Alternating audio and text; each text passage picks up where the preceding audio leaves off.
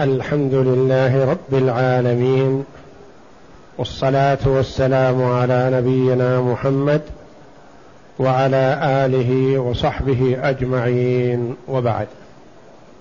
باب الحجب.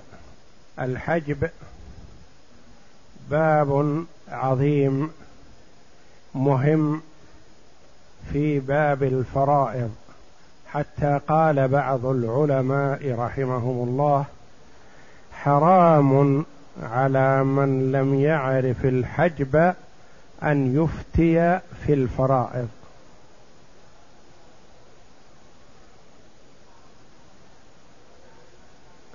وذلك لأن من لم يعرف الحجب قد يعطي الميراث من لا يستحقه.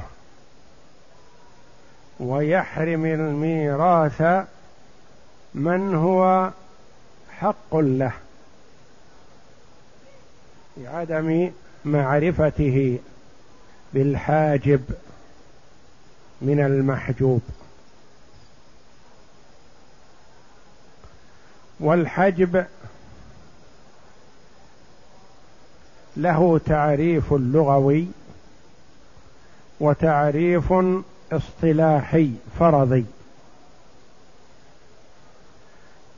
حجب باللغة العربية بمعنى منع. وحاجب السلطان هو الذي يمنع الدخول عليه.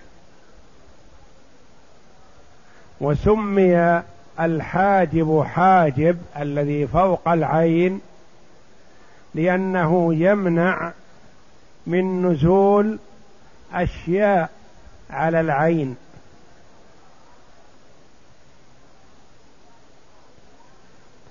وسمي الحجاب للمرأة حجابا لأنه يمنع من النظر إلى ما لا يحل النظر إليه.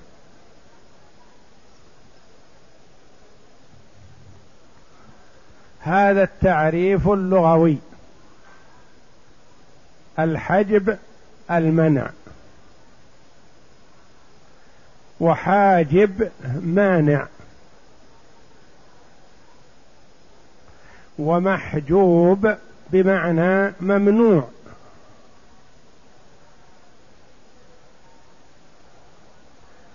واصطلاحا عرفه المؤلف بقوله منع من قام به سبب الإرث من الإرث بالكلية أو من أوفر حظيه. منع من قام به سبب الإرث من الإرث. وجد سبب الإرث نكاح أو قرابة أو ولا وجد السبب لكن حصل مانع. وهذا المانع قد يمنع بالكلية وقد يمنع من أوفر حظيه. أوفر حظيه أوفر يعني أكثر وحظيه نصيبيه. يمنع من النصيب الأكثر ويعطي النصيب الأقل.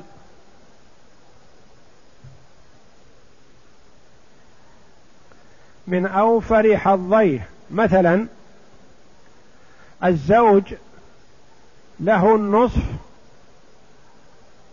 أو الربع. فإذا وجد الفرع الوارث منع من النصف وأخذ الربع. الزوجة لها الربع أو الثمن. فإذا لم يوجد فرع وارث يحجبها أخذت الربع. فإذا وجد الفرع الوارث حجبها من أوفر حظيها يعني من أوفر نصيبيها. أعطاها النصيب الأقل الذي هو الثمن.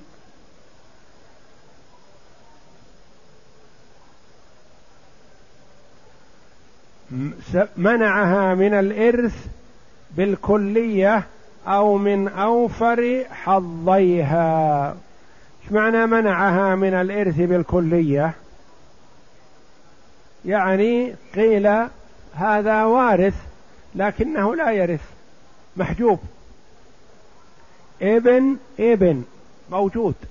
جاء يريد ميراثه والابن موجود. فهل يعطى ابن الابن شيئا؟ لا. أليس من الورثة المذكورين؟ في كتاب الله جل وعلا بلى مذكور لكنه محجوب حجبه الإبن.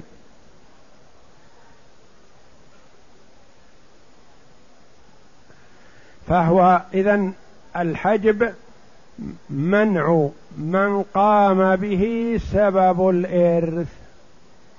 الجار مثلا إذا مات جاره لا يقال إنه محجوب من الميراث. لا لأنه ما وجد له سبب إرث. الجوار ليس من سبب الإرث. الصداقة والرفقة والصحبة بالعمل كل هذه ما يقال لصاحبها محجوب من الميراث. يقال ما وجد سبب الإرث أصلا. وإنما الحجب لمن وجد معه سبب الإرث. ولكنه حجب. السيد المعتق وجد معه سبب الإرث لكن وجد أب. أيهما أقدم الأب أم السيد المعتق؟ الأب. الابن أم السيد المعتق؟ الابن. الأخ أم السيد المعتق؟ الأخ. ابن الأخ العم ابن العم وهكذا. إذا انتهوا كلهم ما وجد منهم أحد ورث.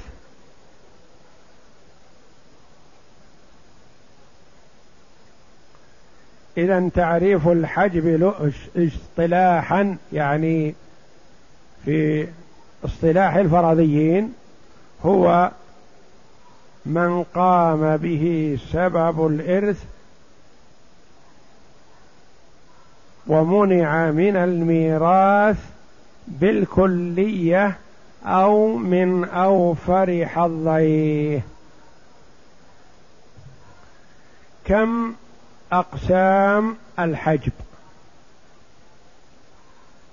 الحجب ينقسم إلى أقسام. كم أقسام الحجب؟ قال قسمان. الحجب قسمان. حجب بأوصاف وحجب بأشخاص. القسم الأول حجب أوصاف يعني حجب بصفة. النوع الثاني حجب بشخص.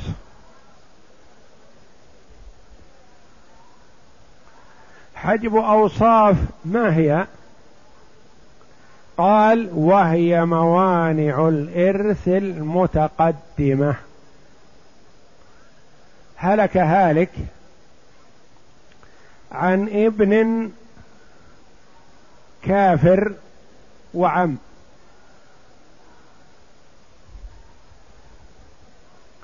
عن ابن كافر وعم. جاء الابن يقول أبي المتوفى فأنا أريد ميراثه. وهذا المال الذي بين يدي أبي أكثره أنا جمعته ونميته فأنا أحق به.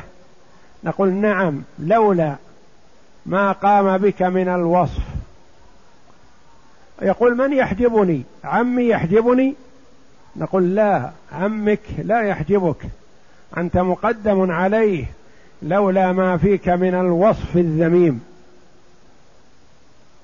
أنت كافر وأبوك مسلم وعمك مسلم. فلو أسلمت أخذت المال. لكن لما كنت كافرا كنت لا ترث أباك وأبوك لا يرثك وعمك أولى بأبيك منك.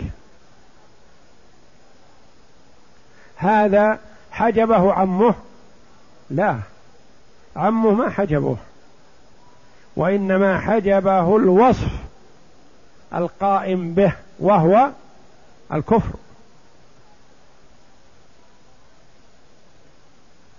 الكفر أو الرق أو القتل. هلك هالك عن ابن قاتل. وابن ابن ابن عم. فجاء الابن القاتل يقول هذا مال أبي وأنا احق به وأنا الذي جمعته ونميته وسلمته لأبي فأنا أحق به وقد يجوز إنه ما قتله إلا من أجل المال استعجالا ليأخذ المال الذي بين يدي أبيه. فنقول لا.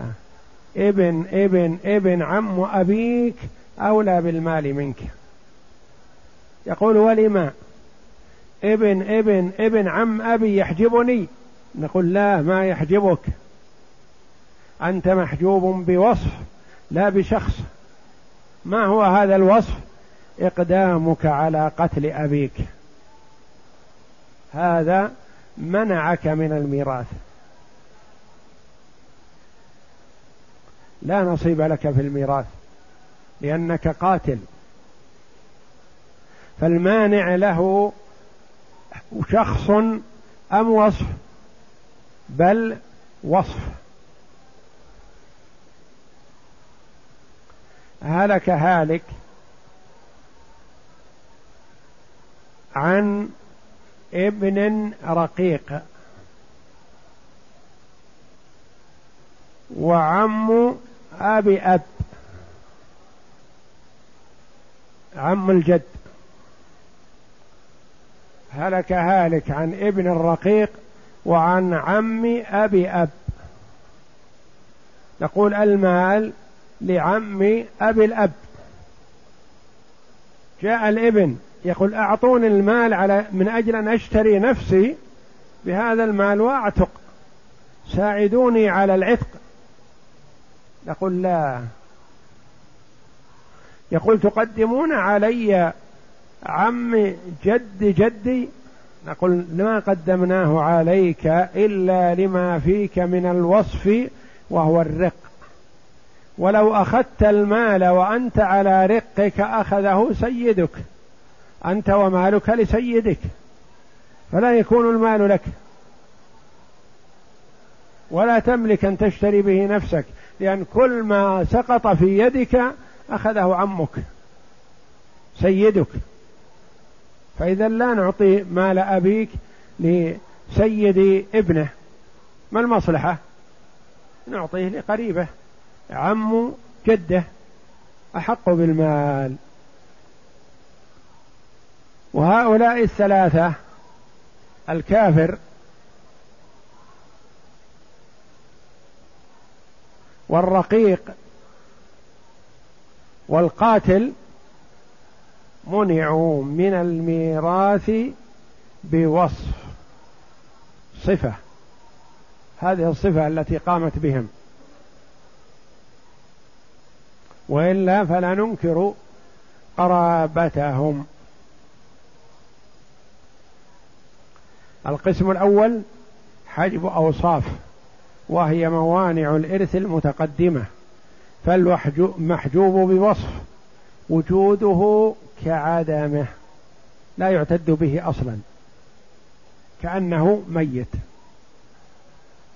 لا يرث ولا يحجب وهذا يتأتى دخوله على جميع الورثة الحجب بوصف يتأتى على جميع الورثة. ممكن أن يكون الأب كافر وممكن من أن يكون قاتل وممكن أن يكون رقيق. والابن كذلك والعم كذلك والأخ كذلك وهكذا. هذا حجب الوصف يتأتى على جميع الورثة. من الذكور والإناث. قام به سبب الإرث وهو النكاح أو الولاء أو النسب لكن وجد وصف مانع من الإرث. فهذا يتأتى على جميع الورثة. الزوجة ممكن أن تكون كافرة كتابية وممكن أن تكون قاتلة وممكن أن تكون رقيقة مملوكة. فكل هذه الثلاث في هذه الحالات الثلاث لا ترث. محجوبة بوصف قام بها. القسم الثاني وهو المقصود بهذا الباب باب الحجب الحجب بالأشخاص وينقسم إلى قسمين.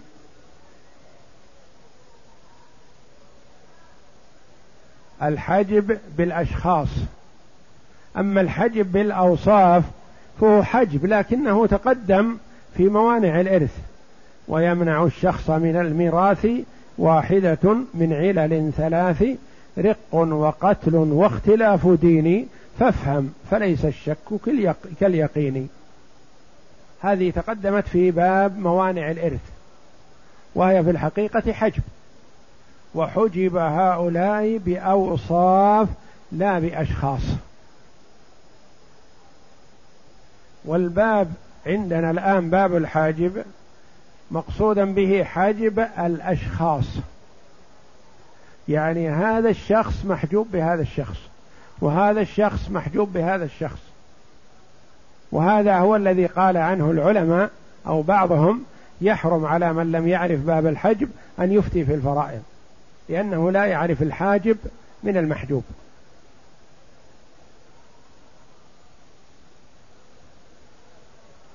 القسم الثاني حجب بالأشخاص وينقسم إلى قسمين. ينقسم إلى قسمين. سهلة بحمد الله. لا تخف من التطويل.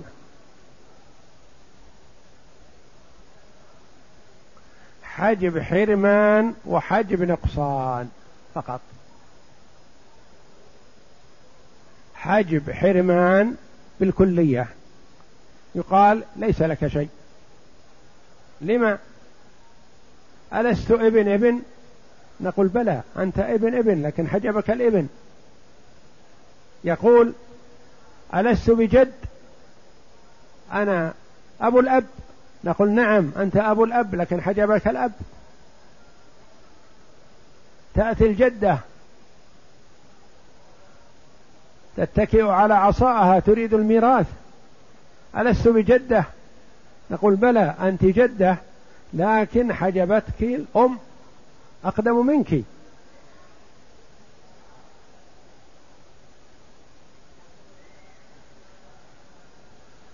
جاءت الأخت لأب. تريد الميراث؟ نقول أنت محجوبة بكثير. محجوبة بالأب محجوبة بالابن محجوبة بابن الابن محجوبة بالإخوة الأشقة والأخوات الشقائق. حجابك واجد كثير.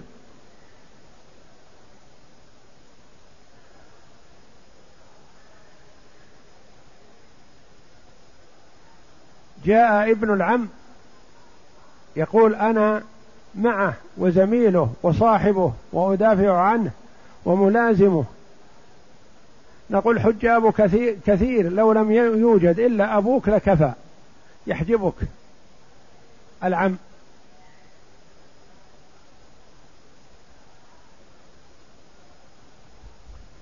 حجب حرمان ويتأتى دخوله على جميع الورثة إلا ستة. حجب حرمان يتأتى على جميع الورثة كل الورثة من الرجال والنساء. ممكن أن يتأتى عليهم حجب الحرمان إلا ستة لا يمكن أن يحجبوا بحال. لا يحجبوا أبدا. وهم الأبوان والولدان والزوجان. الأبوان الأب والأم ما يحجبهم أحد إلا إن قام بهم مانع من موانع الإرث.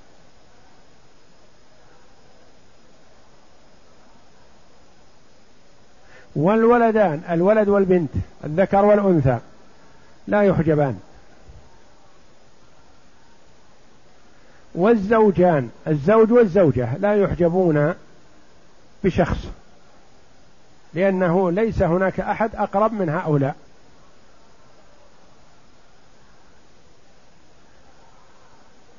في باب الأصول الأب والأم. وفي باب الفروع الولد والذكر والأنثى الابن والبنت. وفي باب الزوجية أحد الزوجين.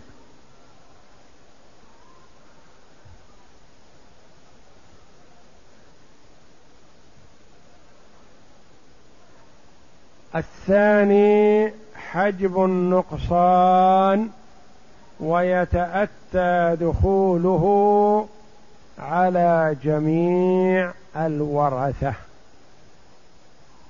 حجب حرمان عرفنا معنى حرمان يعني لا يعطى شيء إطلاقا. مثل الجدة جاءت تريد الميراث نقول لا ليس لك شيء. يأخذه يأخذ حقك الأم. ابن الابن يحجبه الابن. الجد يحجبه الأب. وهكذا.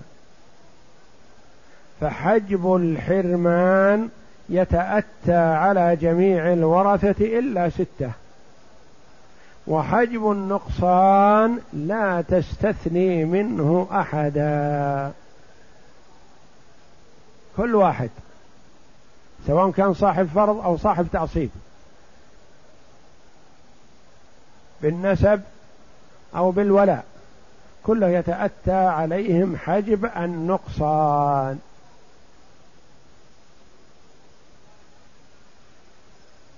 كيف يتأتى حجب النقصان؟ نعم. الأب قد يأخذ المال كله وقد يحجب فيأخذ الثلث وقد يحجب فيأخذ السدس لكن سقوط ما يسقط. الإبن يتأتى عليه حجم النقصان؟ نعم. لأنه قد يأخذ المال كله. ابن ابن إبن مثلا يأخذ المال كله. وافرض المال مئة ألف يأخذها. وهل يسقط؟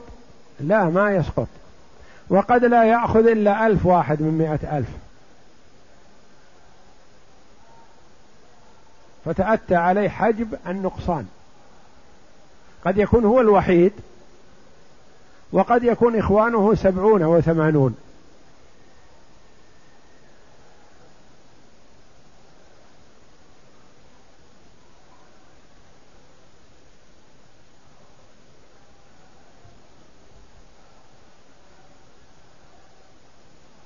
حجب النقصان ويتأتى دخوله على جميع الورثة.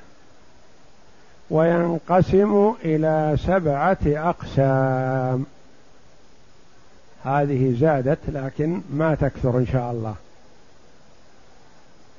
وينقسم إلى سبعة أقسام. أربعة انتقالات وثلاثة ازدحامات. هذا حجم النقصان.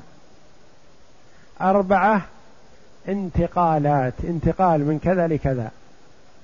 انتقال من كذا لكذا. أربعة. وثلاثة ازدحامات.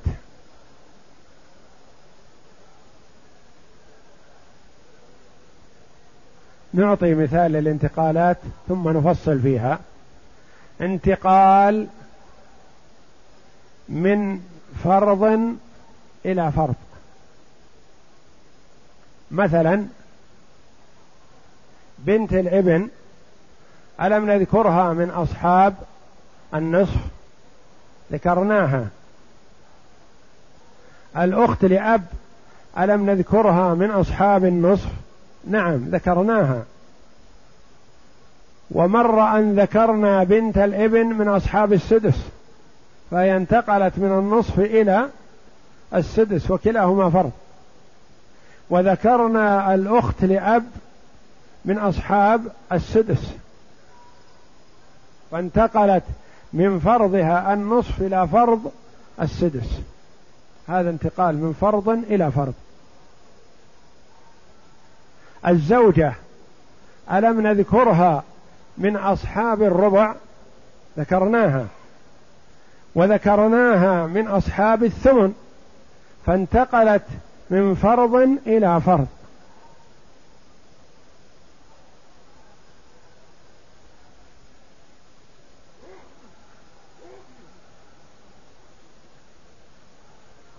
هذه نسميها انتقالات انتقلت من هذا الفرض إلى فرض آخر. الأم أما ذكرناها من أصحاب الثلث؟ نعم. وذكرناها من أصحاب السدس فهي انتقلت من فرض الذي هو السدس الذي هو الثلث إلى السدس. وكلاهما فرض.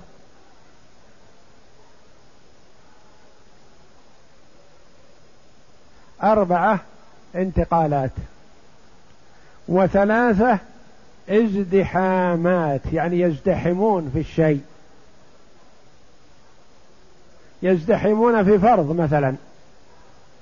الأخوان لأم ماذا لهم؟ لهم الثلث إذا ورثوا.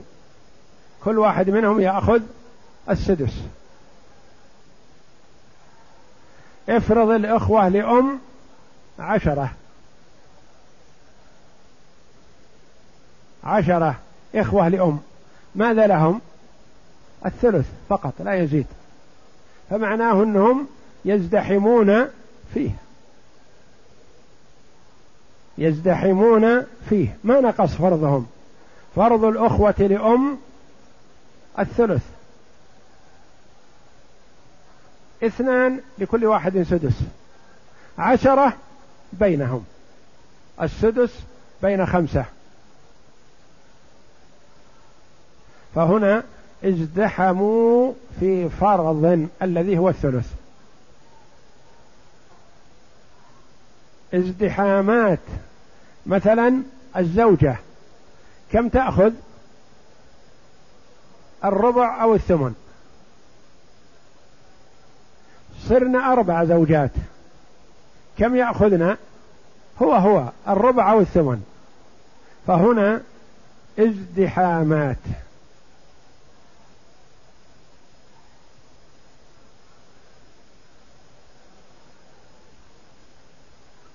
في باب التعصيب مثلا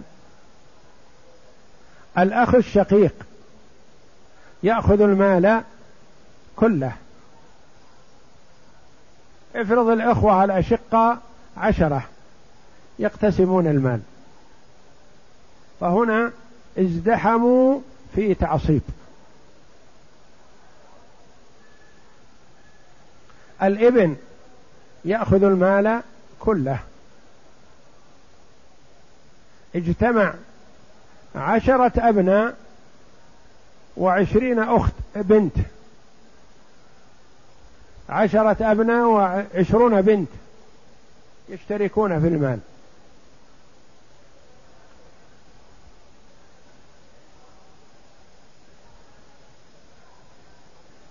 للبنت سهم وللابن سهمان.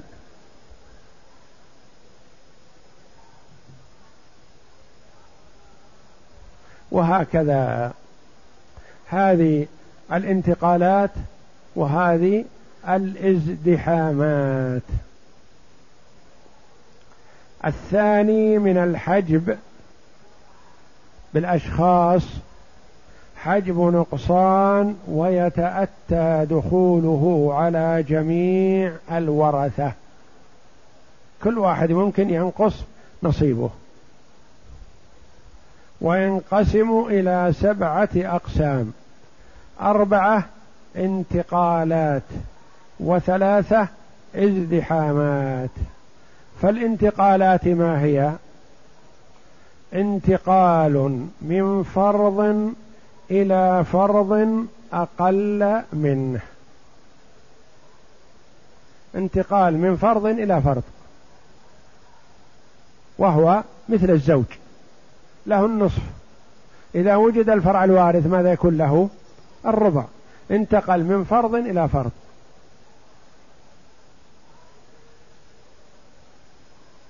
الزوجة لها الربع مع وجود الفرع الوارث لها الثمن انتقلت من فرض إلى فرض.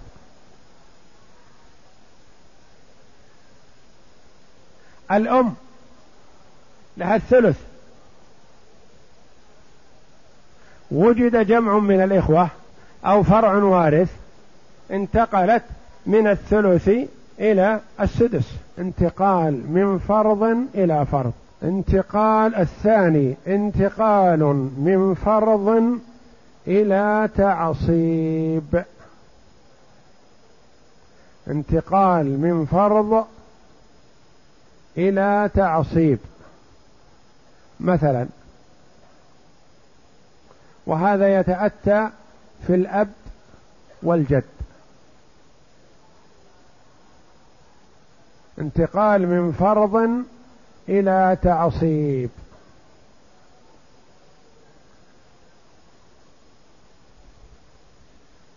الأب يأخذ الفرض الثلث أو السدس. يأخذ مثلا مع الفرع الوارث السدس.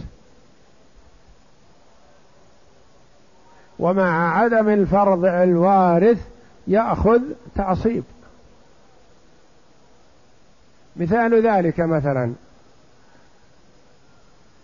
الأب موجود وابنه وابن ابنه. الابن الأوسط مريض.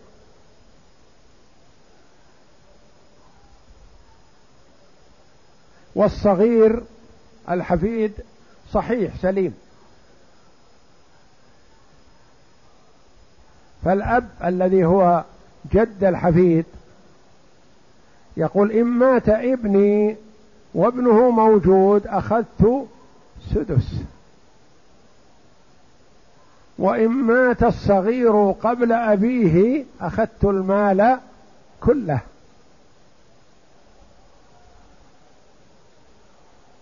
فكان يضرع إلى الله ليل نهار إن الله لا يحرمه من مال ابنه فاستجيب له فمات الصغير اولا ثم أخذ الكبير المال كله.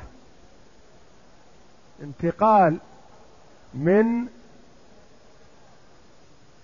فرض إلى تعصيب.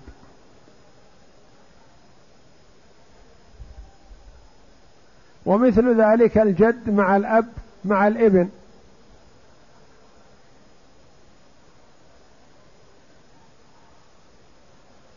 يتمنى الجد أن ابنه يموت قبل ابن ابنه لأنه كثير المال ابن الإبن.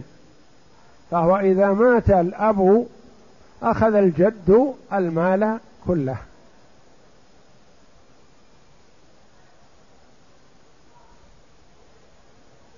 انتقال من فرض إلى تعصيب.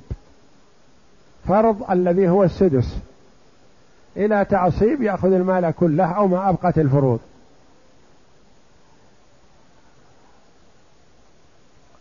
مثلا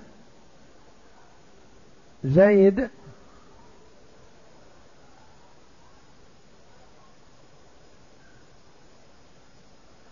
جده موجود.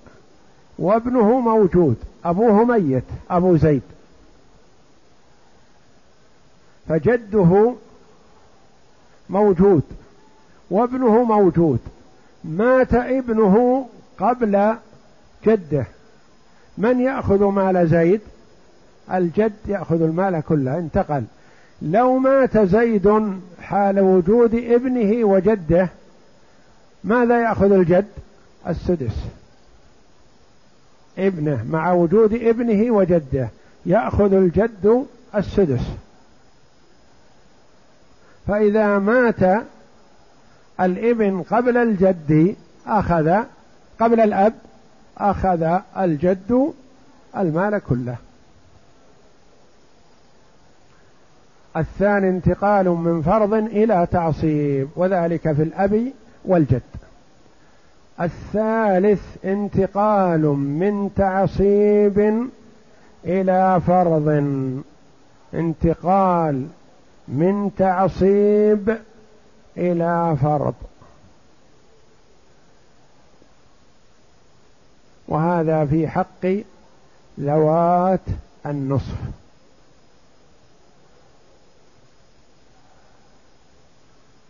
نعم. أخت شقيقة وأخوها. مات أخوهما الشقيق. ماذا تأخذ هذه الأخت الشقيقة مع أخيها؟ يكون المال بينها وبين أخيها لها ثلث ولأخيها ثلثان. مات أخوها هذا الآخر قبل أخيها الأول الذي كانت تتحرى وفاته. فماذا تأخذ من الأول؟ تأخذ منه النصف لأن أخت شقيقة. قال هذا يتأتى في حق ذوات النصف. ذوات النصف تنتقل من تعصيب إلى فرض. تنتقل من تعصيب مع أخيها إلى فرض في حال انفرادها. هلك هالك عن أخت وأخ شقيقين. هذه الأخت صاحبة تعصيب الآن. في حالة ثانية هلك هالك عن أخت شقيقة فهي صاحبة فرض تأخذ النصف. إذا وجد معها أخوها تأخذ تكون تعصيب. عاد بحسب حال إخوتها إن كانوا خمسة فهي تأخذ سدس آه، تأخذ إذا كانوا خمسة تأخذ واحد من إحدى عشر. وهكذا لأنهم لكل واحد منهم بسهمين وهي لها سهم واحد. انتقال من تعصيب إلى فرض. وهذا في حق ذوات النصف. هلك هالك عن بنت ابن. بنت ابن لها النصف. إذا قلنا هلك هالك عن بنت ابن وابن ابن كم يكون لها؟ تعصيب. تنتقل من فرض إلى تعصيب أو من تعصيب إلى فرض. انتقال من تعصيب إلى تعصيب وهذا في حق العصبة مع الغير. انتقال من تعصيب إلى تعصيب. وهذا في حق العصبة مع الغير. العصبة مع الغير من هم؟ الأخوات وإن تكن بنات فهن معهن معصبات. الأخوات الشقائق مع البنات وبنات الإبن والأخوات لأب مع البنات وبنات الإبن. قد تكون الأخوات الشقائق مع البنات وحدهن فيكون لهن تعصيب. تعصيب مع الغير وقد يكون مع إخوانهن فيكون تعصيب بالغير. انتقال من تعصيب إلى تعصيب. هلك هالك عن بنت وأخت شقيقة. المسألة من اثنين للبنت النصف وللأخت الشقيقة الباقي ليس لها نصف. الباقي تعصيبا مع الغير. هلك هالك عن بنت وأخت شقيقة وأخ شقيق.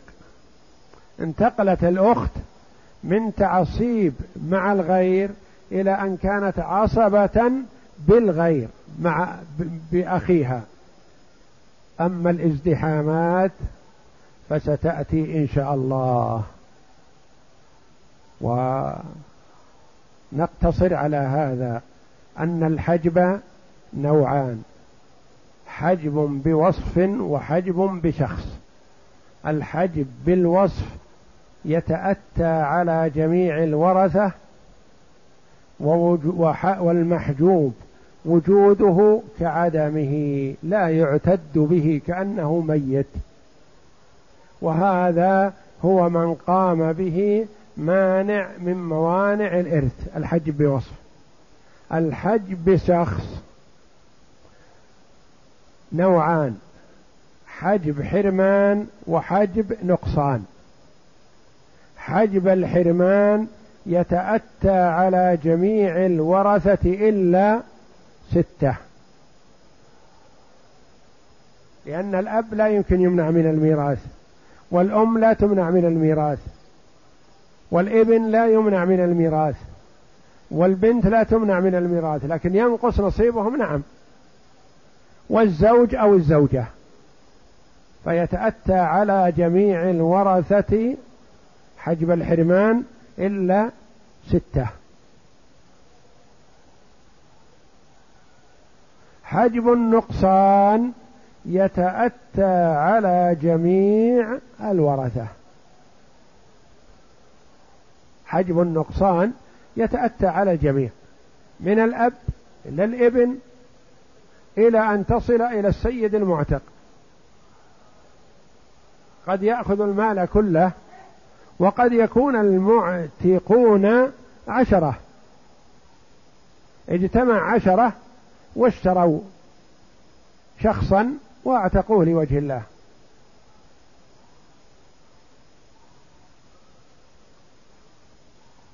رأوا شخصا رقيقا بيد كافر يسومه سوء العذاب والرقيق مسلم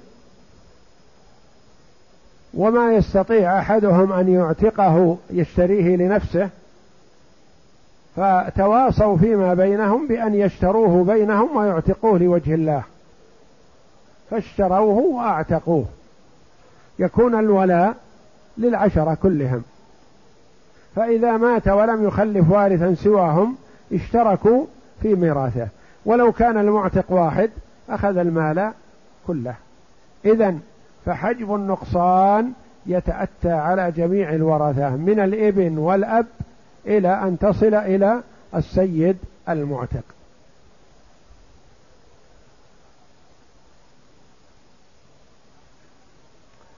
وحجب النقصان ينقسم إلى سبعة أقسام.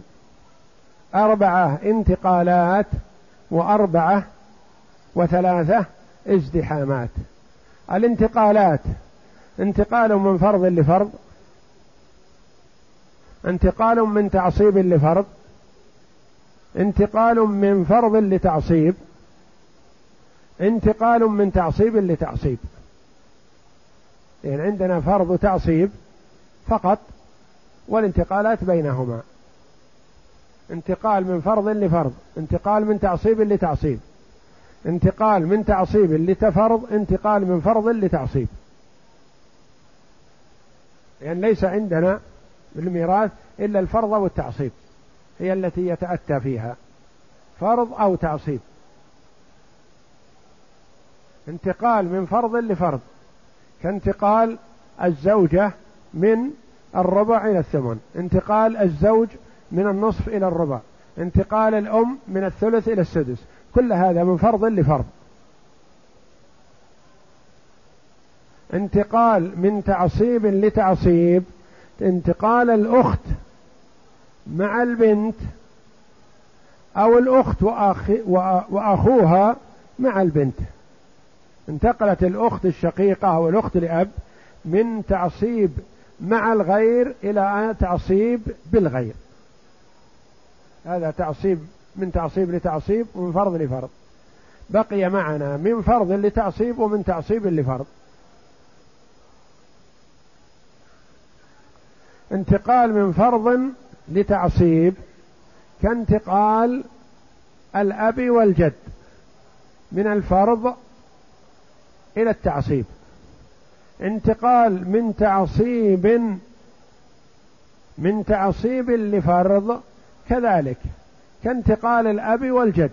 ينتقل الأب من كونه معصب إلى كونه صاحب فرض.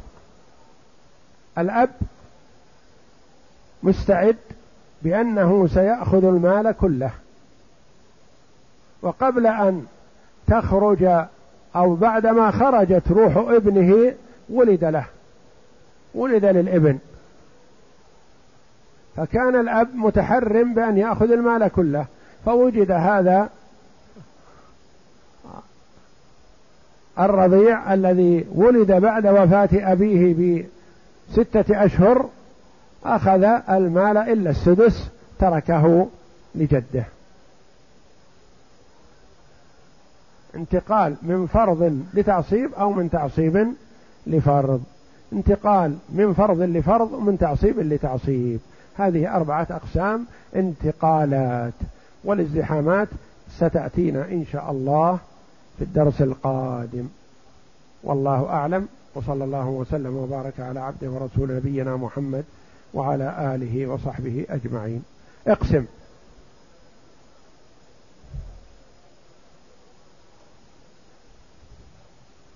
هلك هالك عن أب وجد. المال للأب وليس للجد شيء. لما؟ محجوب بالأب. هلك هالك عن ابن وابن ابن. المال للابن. وابن الابن أليس من الورثة؟ بلى ولكنه محجوب بالابن. هلك هالك عن أخ شقيق وعم شقيق. المال للأخ الشقيق. والعم الشقيق محجوب بالأخ الشقيق. هلك هالك عن أم وجدة. للأم الثلث والجدة محجوبة بالأم والباقي لأولى رجل ذكر. هلك هالك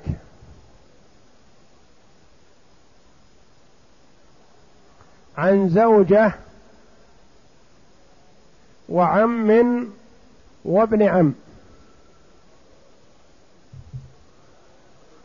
الزوجة لها الربع والعم له الباقي تعصيبا.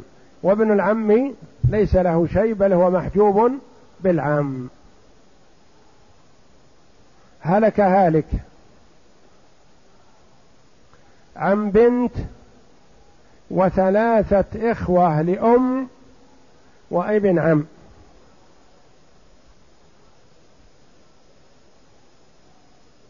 المسألة من اثنين للبنت النصف ولابن العم الباقي تعصيبا. والإخوة لأم ليس لهم شيء محجوبون بمن؟ بالبنت. هلك هالك. عن جد وثلاثة إخوة لأم وابن عم.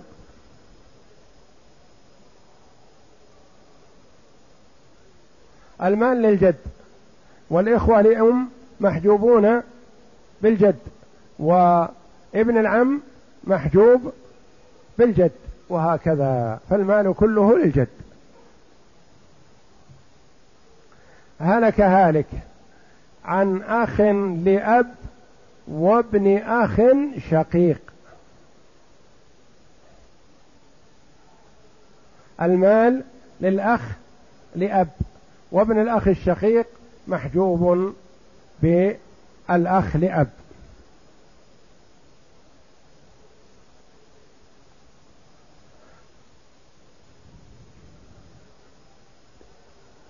هلك هالك عن ابن وعم. المال للابن. هلك هالك عن أب وعم. المال للأب. هلك هالك عن ابن ابن وأب وجد.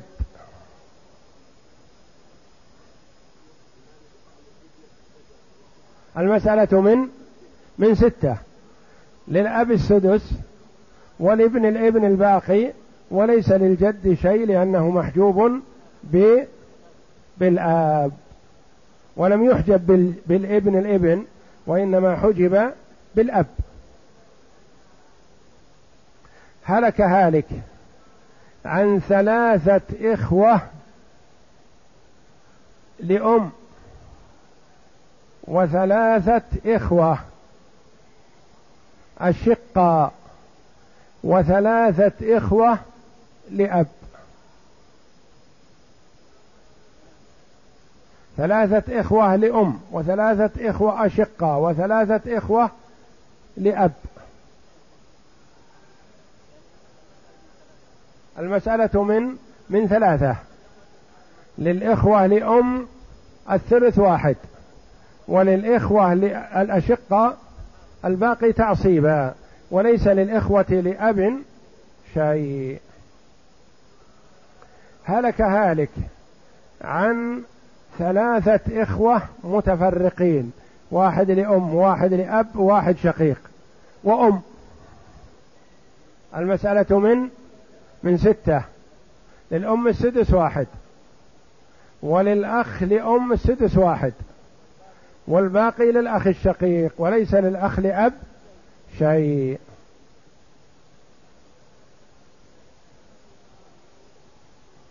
هلك هالك.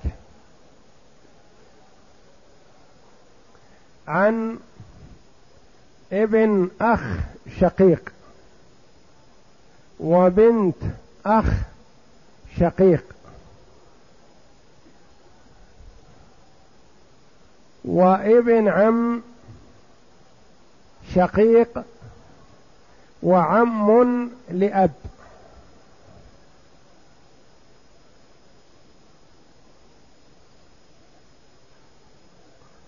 المال لابن الأخ الشقيق وليس لبنت الأخ تعصيب مع أخيها ما لها تعصيب. وليس للعم الشقيق شيء مع وجود ابن الأخ الشقيق.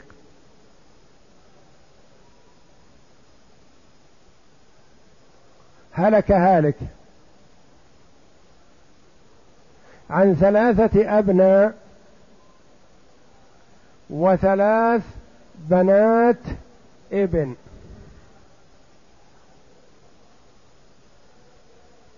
ثلاثة أبناء وثلاث بنات ابن.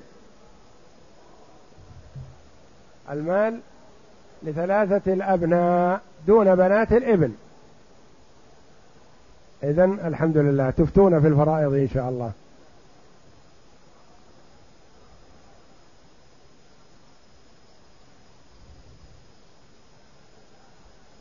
هلك هالك عن ثلاث بنات وثلاث بنات إبن. وثلاث أخوات شقائق وثلاث أخوات لأب.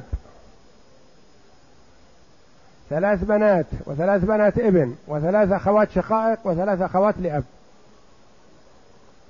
من لها؟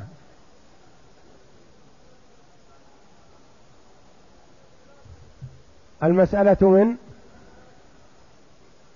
من ثلاثة. نعم. للبنات الثلثان اثنان والباقي للأخوات الشقائق أحسن. وبنات الإبن ليس لهن شيء لأن اكتملت الفروض. وجد مع ثلاث بنات الإبن إبن إبن. أنزل منهن إبن إبن إبن. يعني يكنهن عماته. حينئذ عصبهن. فيأخذن معه ما بقي وتحرم الأخوات. لأنهن صرن عصبة بالغير وتلك عصبة مع الغير والعصبة بالغير مقدمة. ثلاث بنات وثلاث بنات ابن وثلاث أخوات. المال للبنات والأخوات. ثلثان وباقي. وجد مع ثلاث بنات الإبن إبن إبن إبن أنزل منهن هن عماته أو عمات أبيه. فهن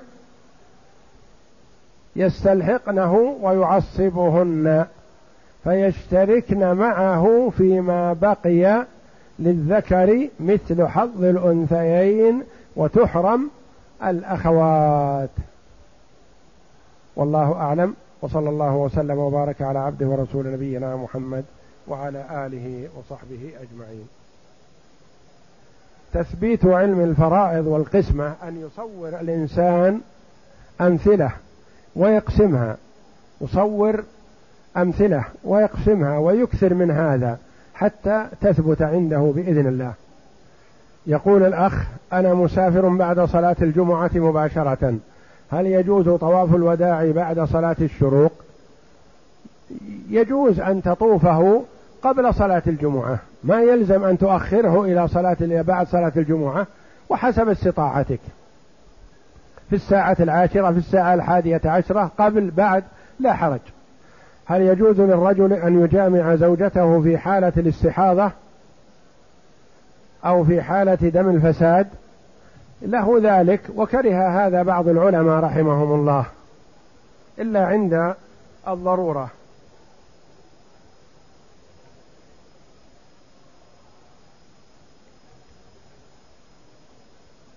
رجل توفي وله أخ شقيق وله أم وإخوان من الأم. الأم لها السدس والإخوان من الأم لهم الثلث والباقي للأخ الشقيق تعصيبا لأن الأم وأولادها أصحاب فرض. الأم لها السدس لوجود الجمع من الإخوة والإخوة من الأم لهم الثلث والباقي للأخ الشقيق. تعصيبا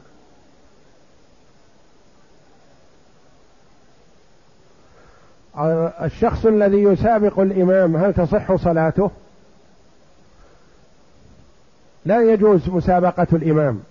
وحينما رأى عبد الله بن عباس رضي الله عنهما رجلا يسابق الإمام ضربه وقال له لا وحدك صليت ولا بإمامك اقتديت يعني كأنك متلاعب. ماذا تريد يوم تسابق الإمام؟ تريد أن تخرج من المسجد قبل أن ينصرف الإمام؟ لكن هذا تلاعب من الشيطان يتلاعب بالعبد والعبد يستجيب له. فأخي لا تكن ألعوبة بيد الشيطان. تأنى. وأفضل ما يكون الإنسان مع في صلاته في المسجد الحرام أن يكون مع المنبه الذي ينبه بعد الإمام. لأن المنبه وفقه الله لا يأتي بتنبيهه إلا بعدما ينقطع صوت الإمام. فأنت يا أخي لا تتحرك ولا تنتقل من حال إلى حال حتى ينقطع صوت الإمام. هذه هو السنة. وهذا هو الأكمل والأفضل وصلاتك تكون كاملة. وإلا يتلاعب بك الشيطان يستعجلك لأجل أن يفسد عليك صلاتك.